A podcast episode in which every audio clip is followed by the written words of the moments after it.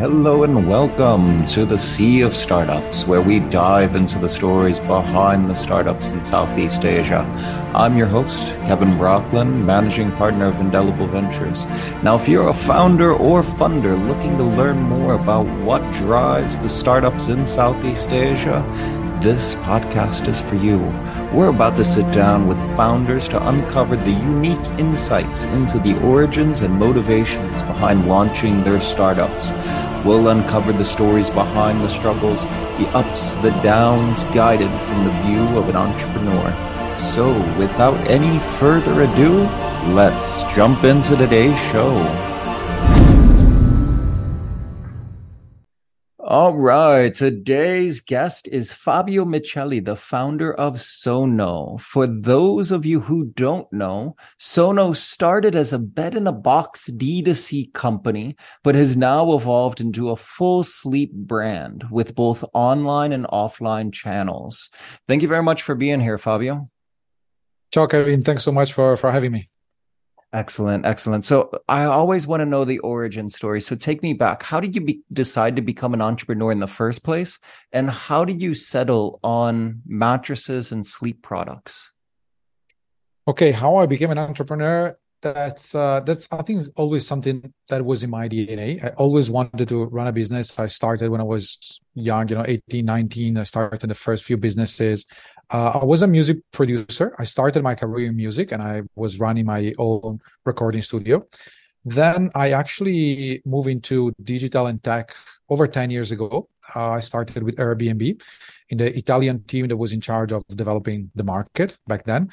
And Airbnb was not what what Airbnb is today. Like most of the people didn't know that, and but I was really passionate about their their, their mission and their vision, the way that you know they were helping people, uh, really exploring uh, local um, travels in a very different way compared to to the hotel industry. Uh, and since then, I I, I was in, in digital. Uh, after Airbnb, I moved to Malaysia. I did about four or five years of digital marketing consultancy. So I was mainly helping companies and brands, SMEs first, but then also um, global brands into managing their, their, social media, their brand presence online, uh, acquisition online, and, and e-commerce before starting Sonno. Um, and I started Sonno out of uh, out of a problem, I would say. I I was actually going for mattress shopping together with my with my wife, which is now also my business partner, and um, I noticed that mattress shopping was like was was very boring was really not working like there was big problems there. Um first of all the experience was was very bad. You had to go to a mattress store where you could see dozens of mattresses just uh, one after another. Um, you had to lay down 10 minutes, 15 minutes uh, on a mattress. Um, the variety was very big. Like, so you got so many mattresses to choose on. A majority of the people don't really know what, what is needed for them, the difference between the materials, what is good for them. So very, very confusing. And then last was the price. So prices were very, very expensive. So we're talking, talking Malaysian ringgit here, since I'm based in Malaysia, 8,000, 10,000, 12,000 ringgit, which is a lot for, for, for a decent, for a decent mattress.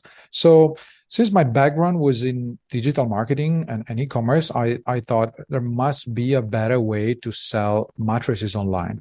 And so I started digging into doing a lot of research and I discovered this technology. The technology was allowing to compress the mattress, vacuum compress the mattress, and put inside a small box. So saving a lot of money on logistics, on delivering.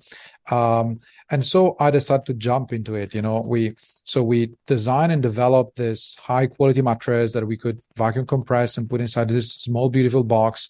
Uh, we offer free delivery and we also offer 100 nights trial so that our customers can actually sleep on the mattress um, for 100 nights before decided if they want to keep it if it's for them if it's working if they can sleep well because ultimately that's that's the goal right? Um and this is this is how we started. So started out of a problem we came up with a with a high quality product and we improve all processes and all experience related to that purchase right? Um and since then we expanded into a range of sleeping products we have over 25,000 customers we have over 5,000 uh, five star reviews online, uh, and we have a range of about 10 products at the moment. So we expanded into pillows, bed sheets, uh, toppers, and everything that can actually help people uh, sleep better. And and we've been very very mission driven i would say. Since since really day one we wanted to build a sleep company that could help people sleep better and and and and, and live well because because we spend a third of our life sleeping. That's a lot. Like that means when when you're 60 you spent 20 years of your life sleeping. And we see that there is usually a lot of attention to food to what we eat. There is usually a lot of attention to you know doing exercise keep keep yourself in shape and go to the gym. But the third pillar pillar of a healthy lifestyle which is sleep is is very often underrated but it's equally important as the other two. Because if you eat well but if you don't sleep that you're not gonna you're not gonna be healthy you know? So uh, same for exercise. If you do a lot of a lot of sport uh, uh, to keep yourself healthy but you don't sleep well you know that that doesn't work. So that's that's equally important. They have to work together and and I, I saw an opportunity and I and I just went there. Okay. Okay. No, I I, I think it's it's really interesting how you navigated through recognizing the problem statements and wanting to do something about it. But let me ask, because this is a physical product, how did you go about establishing your first product? Did you have to figure out where you can manufacture it? Did you have to go through uh, product testing? Walk me through a little bit of that process to get your first I don't know if we really use MVP in the physical products world, mm-hmm. but what did what did it take to get a first saleable, sellable product? Yeah, I think this was to me that was the exciting part because I spent so many years working in um, you know working online technologies and working very often with uh, things that I couldn't touch. And for me, that was the most exciting thing. You know, I wanted to work with something that I could touch and feel. Um, so to me, that that portion was was amazing and was great. So what we did is we did a lot of research. So we put together all the uh, you know the products that were available in Malaysia, products that were available in Europe, in the US, trying to understand and study the materials, what was the, the best material to develop mattresses and what were the best technologies available and the and the, actually the um, the coming up technologies, you know, and, and materials that were uh, available in back in 2017 when uh, when we started. So from there, we develop we develop a few a uh, few prototypes.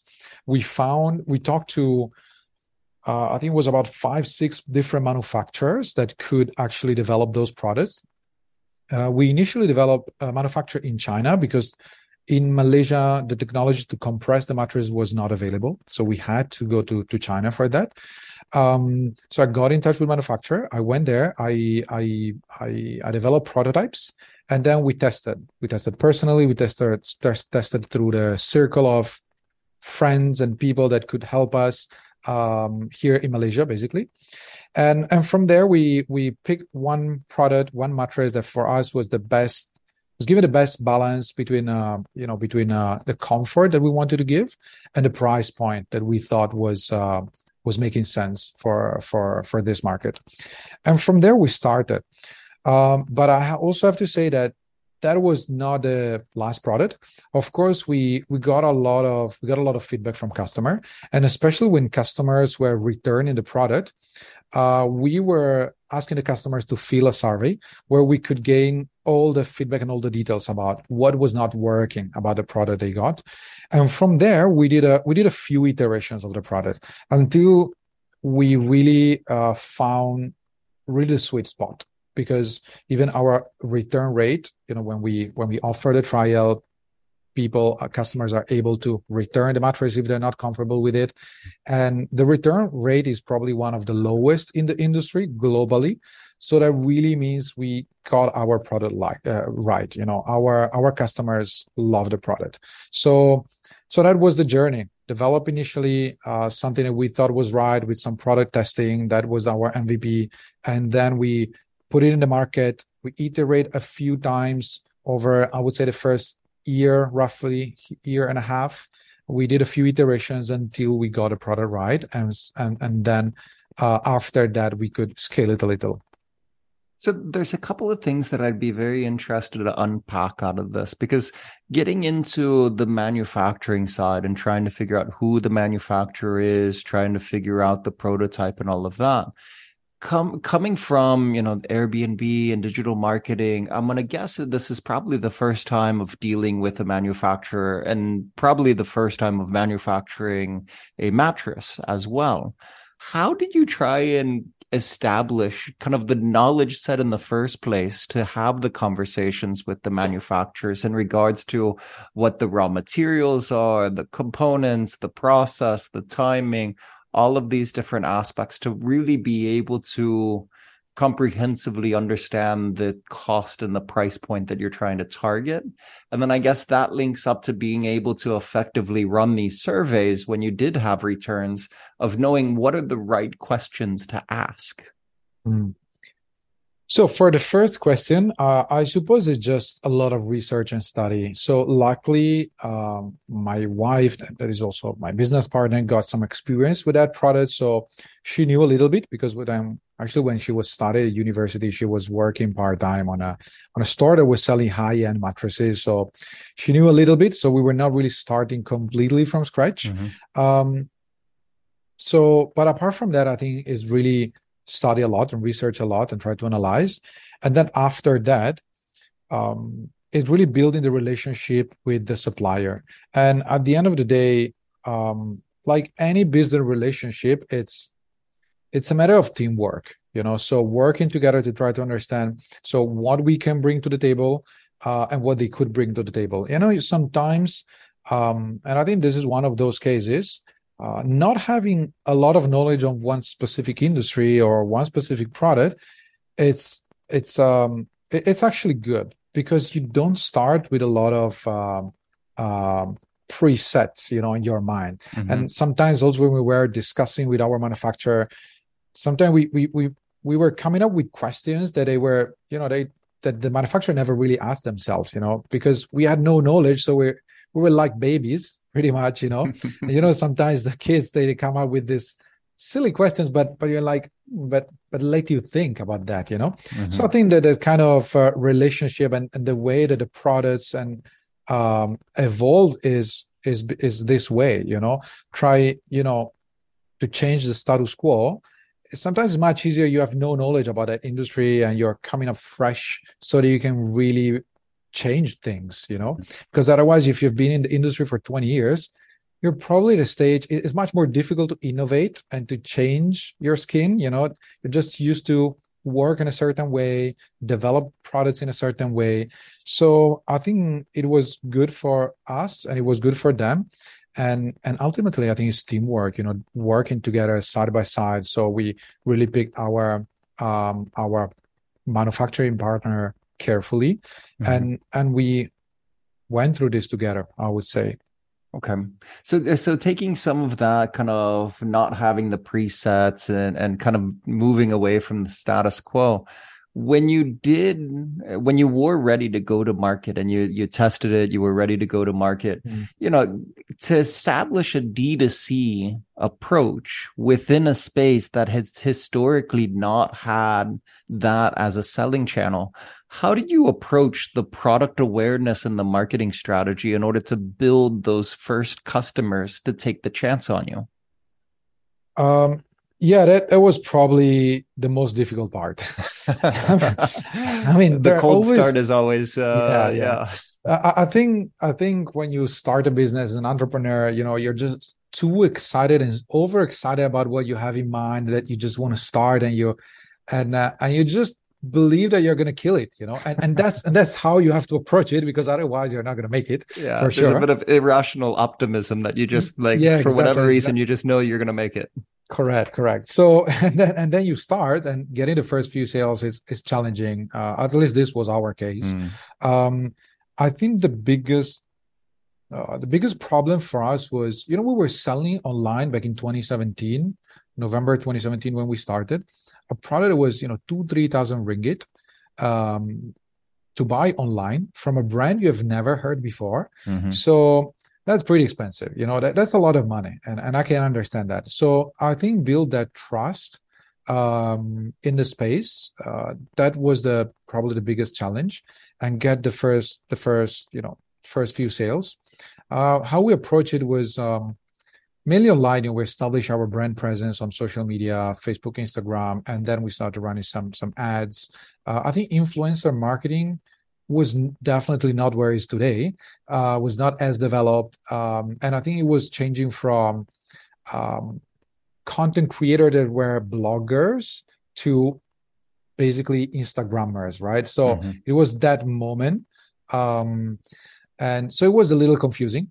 Um, and I think we missed something there. Uh, we could have done a little better, but it was mainly it was mainly you know media buying online. That's that's how we how we did it, and then um, and then was really improving every day, every week, every month something.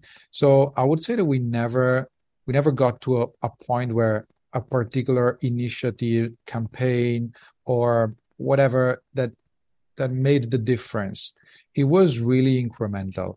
Like every month, a little adjustment. You know, every month we were changing something. Every month we were improving the website, improving uh, the ads that we were running. Um, you know, trying something new. A lot of testing, a lot, a lot of testing, and a lot of try and, and, and mm-hmm. error. It was pretty much like that. So this is how we got the first the first few customers but but again it was painful uh, again when you when you start you're just too excited and that you just think that customers are going to come or customers are not going to come you know better, better at least you start that way then then if uh, if it's actually the case that it goes viral for any reason you get yeah. tons of customers since since the first week that's great mm. that's what what we all hope and would love to see but reality is in majority of the cases is different and and i think also what you know media unfortunately have been creating a, a wrong perception mm-hmm. of what is building a business you know because we only hear of success stories you know you know you only read about companies and brands and startups that they that they you know they go into business you know first month they get you know mm-hmm. million of things uh, you know thousands of products sold um, which is great. It might happen, but it, but it's very uh, unlikely, and it's really a minority. So, um, but I think that's where that's where you have to show the passion and the love for what you're doing, you know, mm-hmm. and, and you have to keep going. You know that that's and i think that it's a never ending you know it doesn't get any better once you grow once you know there's a lot of different challenges but um but still a lot of problems that you have to solve on a daily basis and always find new ways of running the business. So um, I think that was the beginning and um, and the challenge that, I was you know of, of, getting first first few customers was, was definitely not easy. But um, again, once we got a first few transaction we just tried to talk to customers mm-hmm. at the mm-hmm. beginning it was a pretty much a one-man show so i was covering you know customer support marketing social media uh, i was getting a few freelancers to help me but i, the, I was it was a, yeah i was really wearing all the hats um, but that was also good because i really got a chance to really talk to customers like on a daily yeah. basis that was like if i if i was not sleeping i mm. was replying customers and talking to customers like seven days a week from you know from seven in the morning till you know 1 a.m at night and i think that that got me gave me the opportunity to understand customer challenges you know why they were not buying what mm-hmm. was the problem if it was about the price if it was about the experience if it was the product so and and and and especially i think the first 12 months that's immensely valuable like you mm-hmm. have to you have to do that. Like you have to talk to customers every day. That's the only way to improve and understand what is not working. Um, so that's that's how we how we grew basically. Yeah, I, I love I love the aspect of really getting out and, and talking to customers. I mean, the fact that you have to wear many different hats. I, I am curious because of the price point. Do you find that a lot of people that come and discover Sonno and are interested in buying still want to have a conversation and call up a cost customer service rep, put in a phone call just to kind of push them over the edge? Maybe more so in the early days than now, or how how is that? Yeah, I think it was in the early days and it's still now, uh, especially in a in a country like Malaysia. Maybe mm. some other, maybe more advanced markets like the US, where um, where you know there's a they're they're at a different maturity stage. Um, so they probably have no problem, you know, spending 500 bucks online. So mm. from a brand they've never heard, they, they actually like it you know they want to be the first yeah. malaysia is very different you know they they don't want to make mistakes and um you know if they, there is no trust that, that's very difficult. Um so yeah to answer your question it's very important and it's something that we've been doing and we've been building over time and uh, that component is key. Um, and and when customers can talk to someone uh, or even just WhatsApp to someone, mm. uh, I think that makes the difference uh, in customer um, decision and in the yeah. customer journey. The, the, the personal touch in order yeah, to yeah. in order to get them over over. When you look at it, um, and you you were doing media buying, and you've kind of evolved that. You've spoken to a lot of customers. How how did you originally identify your kind of customer persona? And has that evolved as you guys have been in market, been speaking to customers? Has there been any evolution of who you think would be the initial buyers and who actually is? Hmm. Um, well, that's that's I would say that's a tricky topic in the sense that, um, of course, we got an idea. We always target, you know, urban. We definitely we're focused on on Klang Valley, which is Kuala Lumpur region, uh, mm-hmm. Kuala Lumpur area. Um, uh, we we pretty much uh, position as a mid mid to high rather than low end. We're definitely not ma- uh, mass market, but we pretty much position in a mass premium, so-called mass premium.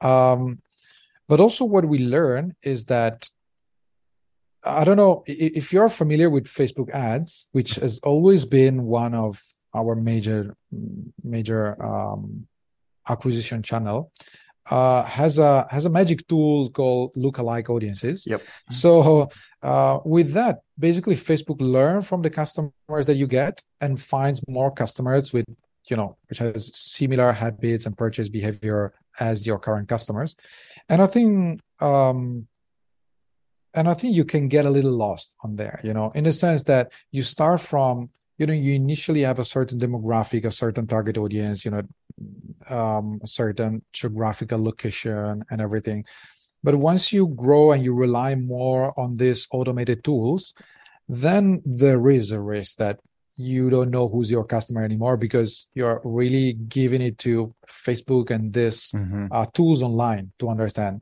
um, how do we solve that and how, how do we keep track and, make sure that we are on track is we usually have uh, surveys.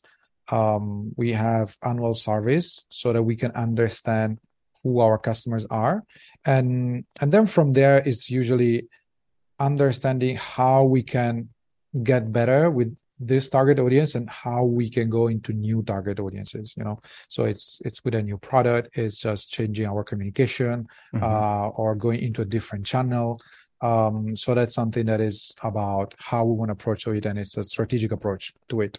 But that's how we we keep track of who our customers are and and and what they do, where they are, um, and and understand what they like and what they don't about our product, what can be improved, and what they think. Okay. Okay. And uh, what what was what was the what was the timing or what was and and what was the logic behind expanding beyond the bed in a box and and and looking to become a full sleep brand? What what were what were the trigger points that pushed you in that direction? So there has, has always been there in the sense that mattress was a for us a starting point. Like we of course, the mattress is the biggest purchase, the most important purchase that can make a difference in your sleep, mm-hmm. uh, but it's not the only one. So for us, since since day one, we wanted to be a sleep company. We didn't want to be a mattress company. We wanted to be a sleep company. So we started with a mattress, and then um, we knew that we got upselling and cross-selling opportunities. We knew that we could develop products that could complement the experience. You know, the, you start with a mattress, but it's also important to have good bed sheets. You know, that can be mm-hmm. breathable, that can be smooth, that can help you sleep better. You know, um, so so has always been there. It's not that we became something that you know over time, something that we uh, you know by chance. We always wanted to get there, and um, and and the mattress was just the starting point for us. That's that's the difference. Okay. And so now, as as far, as far as the additionals, what where what all have you expanded into in order to get the full scope of it? You talked about pillows, Is it is it on the full bed dressings and all of that? Yeah, so the yeah, pretty much full bed dressing, and as well, last year in August we launched our first furniture piece, which is a bed frame. Okay. Uh, I would say that the top two questions being you know managing customer support since day one and i yeah. saw what were the top questions since day one we always got two main questions 1st mm-hmm. one was where can i try the product when i can touch and feel the product yeah. and the second was uh, do you have bad frames? Mm-hmm. Um, I think it's very natural, very obvious. obvious. Uh, there are two main customer categories: the ones that are moving into a new apartment mm-hmm. and the mm-hmm. ones that are just upgrading their products, right? And if you're part of the first group, so you're moving to new apartment or house mm-hmm. into a new place, most likely you will also need a bed frame or you will want to upgrade or, or get a new bed frame because you need it right? Mm-hmm. so um, that's also something that we work on for a very long time. I think it took uh, about two years and a half to develop the bed frame. Um, really took long. Um, uh, we work with very very talented industrial designers and we came up with a product that is easy that is first of all great quality is solid wood that is easy to assemble because one of the challenges that we saw um, when we when we surveyed about what customers are expecting about a bed frame uh, is that it's easy to assemble. People don't mm-hmm. want to spend you know half a day assembling a bed frame or they want to you know we all love ikea i love ikea I mean, getting furniture on ikea since you know i don't know 15 years ago yeah. but but I really don't like. Last time I got a bed, I really spent my entire afternoon assembling that. Oh, uh, so I don't want to do that. Sure. And, and and customers really value their time, so we wanted something mm-hmm. easy to assemble. So there are no tools, so you can just you know uh, uh, assemble with a few knobs that that are available, and uh, it's just beautiful and easy to assemble. So that's that's uh, one of our latest pieces. So we cover the bed, so whatever you need for the mattress to complement mm-hmm. your mattress, pillows, bolster, bed sheet, uh, mattress protector, and so on. Uh, and the bed base, which is also core for your for your bedroom. Mm-hmm. Okay. You know, it, it, it, the the interesting thing is because there's a recurring theme about the feedback coming in from customers. It was it was what drove you through the prototyping of of the of the bed in the first place. It's what drove you towards the bed frame as we're just talking about. There's a lot of insights that you've highlighted that are coming from customers, and, I, and it just it does make you wonder as your customer list has expanded, how have you been able to put in the systems to ensure that when you are contacting customers that you're extracting as much useful information as possible is it purely the construction of surveys or are there additional steps that go on that create that uh, there are more always on activities because i mean currently we have a customer experience team and mm-hmm. with all the tools that i use that i use to be in touch and talk to the customers. Of course, we are, we have certain uh, certain things that we use and certain tools that we use to track what customers are asking, why are not they're not buying, what is the problem. Um, so so there are additional things apart from you know yearly or periodical surveys that that we actually do, and I think that's uh, maybe maybe not the only thing that counts, but almost in the sense that uh, mm-hmm. at the end of the day, you're you're you know selling something to customers, you have to make sure that what you do is is needed, is is is right, is you know. Um, so so I think that's the reason why probably this customer feedback is is coming up often, you know, also in our conversation. Okay. Okay. And you now have a customer list of 25,000 if I remember what you said in the beginning. That's a that's a quite an extensive list. What's a, is there a frequency with which you try and have a touch point with them or what does the customer success team try and drill down into on on some sort of cadence? Yeah, I think on that end we have a, a pretty strong CRM that we use and, and a lot of automation. I think mm. when you get into this stage, uh, you need them. So we use certain tools that allow us to be in touch with them. Um, sometimes upselling and cross-selling, sometimes sure. just tell the brand story. Uh, so that's that's how that's that's what we do with them. Mm-hmm. And um, and then now that we actually have a store, uh, uh, an offline store, that's also and, and, it's one of the plans for this year to make use of it to um, to continue building our community and strengthen you know the relationship with our community. So we have we have a series of events that we are that we're planning for for this year. Um, so it's not just online which is which is great and um, very much scalable.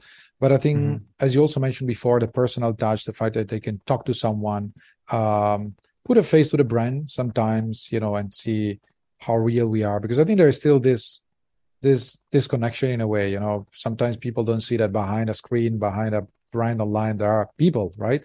Um, and uh, i think that's very very important to build yeah. that community for us. So yeah it's mainly making use of crm crm tool, tool that we have um, and as well building uh, other initiatives to strengthen the relationship with them. Okay. Okay you you mentioned the store as well, and I, I want to touch on that because you know starting out as a D2C company, fully online, driving sales via the online platform, to then opening physical locations is, is a is a big jump. Mm-hmm. And so I, I am quite curious of why you decided to launch physical locations for one, and then two, lessons learned along the way of transitioning from fully digital to now hybrid? Um, so on why we did it, it's uh, I think it's a kind of a nature. It's pretty natural for for us in the sense that, uh, especially for the category we're into. Um, as I mentioned before, this has always been the number one question since mm-hmm. day one. So people wanted to have the chance to touch and feel it. Of course, there are still a lot of customers that they're fine, very comfortable in buy online, complete a journey there, that's fine. But there's still a, not a very big portion of customers which they are not, and they prefer to go offline.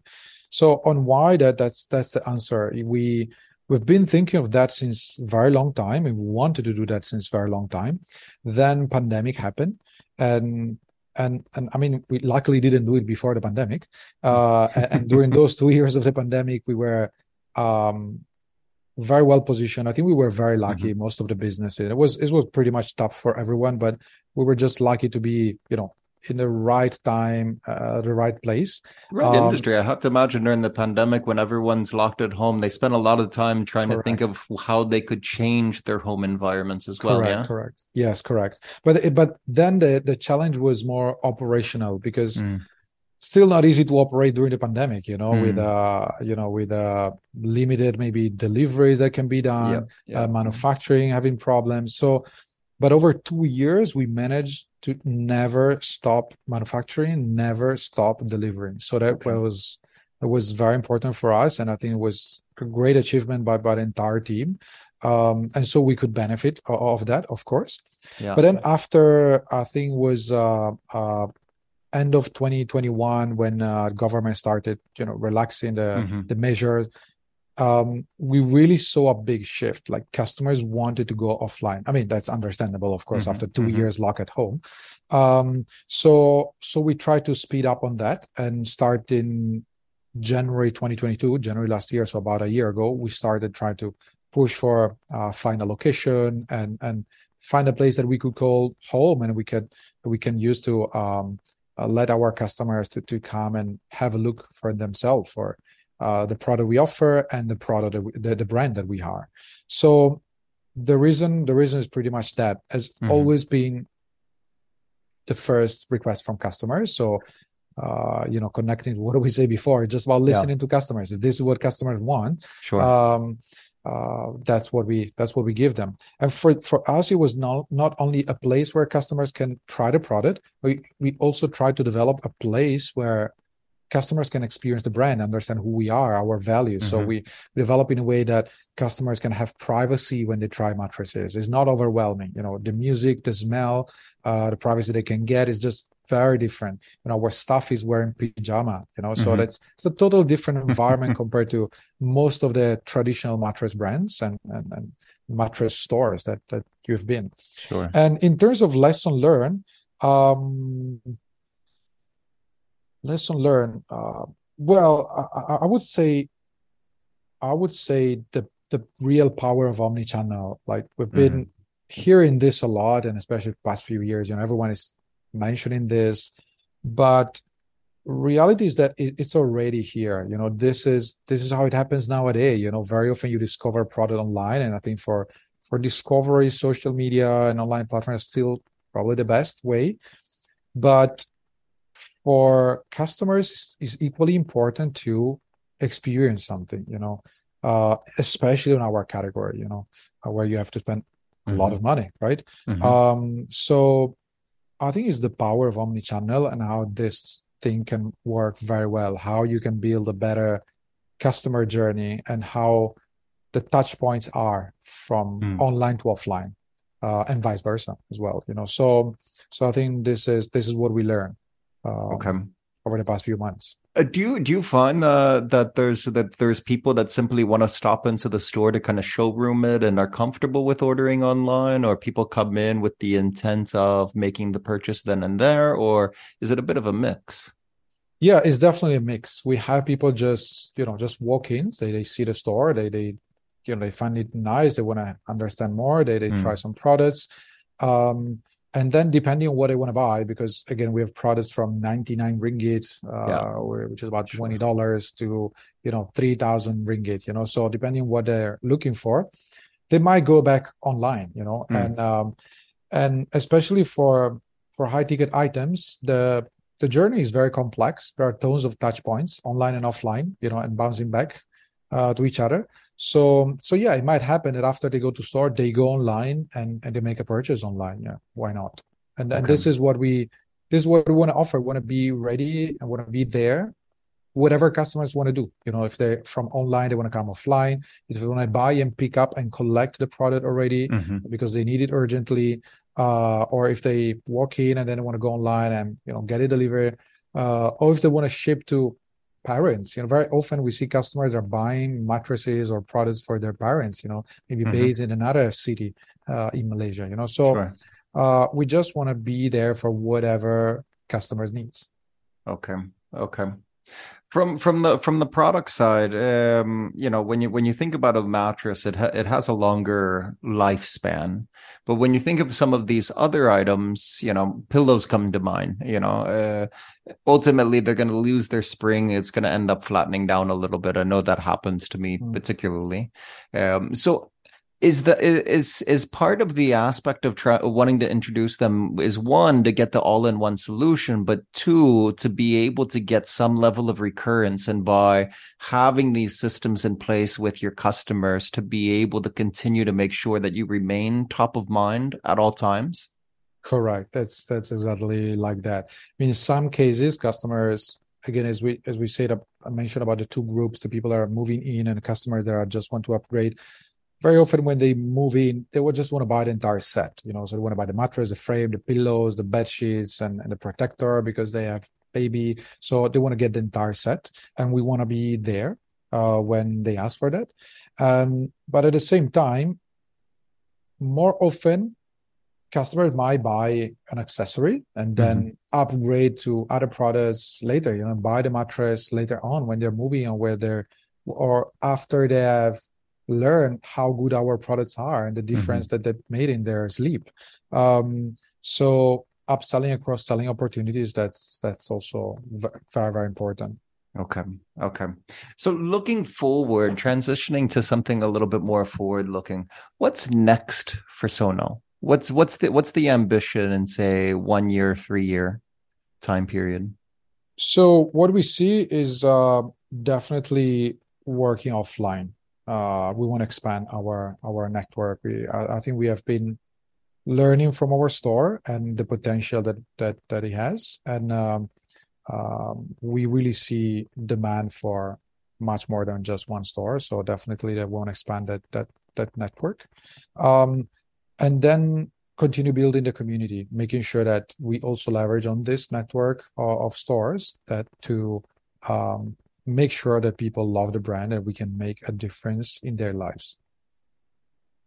Mm, is when you when you look at achieving those is is there a metric that you try and analyze by? Is is it number sold? Is it a purely revenue? Is it something on average ticket size? Is is there is are there specific numbers that you kind of manage the business around? Well it's a lot of them. It's really a lot of them. Um but um, but depending depending on on the period, of course, and and every year might be slightly different. Of course, we focus on a few main metrics that we wanna uh, that we wanna measure, um, whether it is uh, revenues or um, uh, or repeat buyers. Uh, you know, so so really depends on different at different stages of the of the of the company. Metrics mm. can be slightly different. So it's very very hard to just mention one and say this is our north star. Sure. It's just very very difficult. Um, but um, but yeah, if I have to pick one, you know, it's it's it's revenues. But but again, it would be really we have a lot of other metrics, you know, customer satisfaction. We have NPS. We have, we have tons of other metrics that we look at, um, you know, every week and every month. Uh, so that would be unfair for them. I think it sounds like yeah, there's a lot of trickle down on the metrics depending upon what department and what uh, objective Correct. each individual Correct. has. Um, very cool. Let me let me wrap up here with my final closing questions, the questions that I ask everyone. So the first one of these is is what is a tech tool that you just cannot live without? It's a good question. Uh, I would say first that comes to mind is actually Trello. Uh, we've been using Trello since I don't know very very long, and I think is I, I always loved it because it's so easy to use, so straightforward, but it just get things done, you know. Mm-hmm. And uh, and especially when you have a team and you want to make sure that everyone is aligned on what has to be done and priorities. I think it's just yeah, I always loved it. That's that's really my favorite by far. Very cool, very cool. As last one here, if you were to talk to another aspiring entrepreneur that's just getting started out, what would the biggest piece of advice that you could offer? Well, since uh, since we mentioned so many times, I think I would have to say listen to your customers and talk to your customers. I mean, uh, wouldn't make sense otherwise. So, yeah. But I think especially early stages, but I don't think that it changes once you grow. Uh, that's that's what is it's the fuel, you know, of what you do, you know, and yeah. uh, so that's that's what you have to do. Sometimes it's not easy because you know dealing, especially um, B two C, and um, you know problems might happen. So you might get you know frustrated customers that are um, not happy about delivery uh, or other things. So sometimes can be can get frustrating, but but of course you need to uh, be able to filter what is important, what is more valuable, you know, rather than than, than not. Um, but I but I think that's still the most important thing that a young entrepreneur can look at, you know, and really talk to people, talk to customers, and understand their problems and uh, and how to solve their challenges. Very good. Very good. Listen to your customers. Listen to your customers. That's fantastic advice. Fabio, thank you very much for walking me through the history of Sonno and all of the insights on what it has taken you in order to build it to where it is today. Thanks. It's been a pleasure. I know you got some very important uh, guests over over time. I hope that was interesting enough. We're happy to have you among that list, Fabio. Thanks, man. Thank you.